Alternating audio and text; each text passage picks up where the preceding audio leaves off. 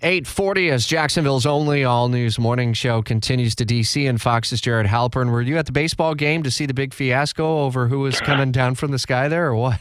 No, I'm going to the game this weekend. You know, I I get a lot of security alerts, you know, and usually they're like suspicious packages. That's the first time I ever got one that said incoming aircraft evacuate. Now I had already made it back home, uh, but I'll tell you what, for about 10 minutes my heart rate uh, was up there. I mean, I didn't need to hop on the Peloton last night because my, my heart rate accelerated when I got the uh, when I got the email. It, it's you know, and I'll say this: Speaker Pelosi put out a statement, um, pretty furious about this miscommunication. Expect now an investigation into why the Capitol Police were not informed about a, a pretty routine event. It, this isn't like uncommon that the military has a demonstration of performance at a, a, a sporting event, right? So there are going to be questions asked about who knew what, why wasn't this communicated, why was there such a a security alert issued for, for a routine flight from Andrews Air Force Base. Uh, yeah, that was uh, someone's going to have a bad day, bad week, and maybe a bad uh, career choice that they made there.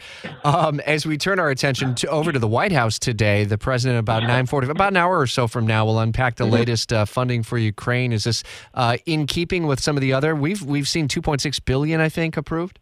Yeah, and remember, there's been more approved. So this is sort of different tranches that the Pentagon is laying out. So the the the, the Congress has approved, you know, multiple billions of dollars, and now the Pentagon, the president, sort of allocate that out. We've seen last week that 800 million dollar package. Expect this additional military aid to be very similar to that as well, right? Uh, this is artillery. This is heavy artillery, things like howitzers and in these sort of long range anti uh, missile uh, defenses because the, the, the, the, Ukrainians, the Pentagon, are preparing now for what could be a pretty protracted uh, conflict in the Donbass region in eastern Ukraine.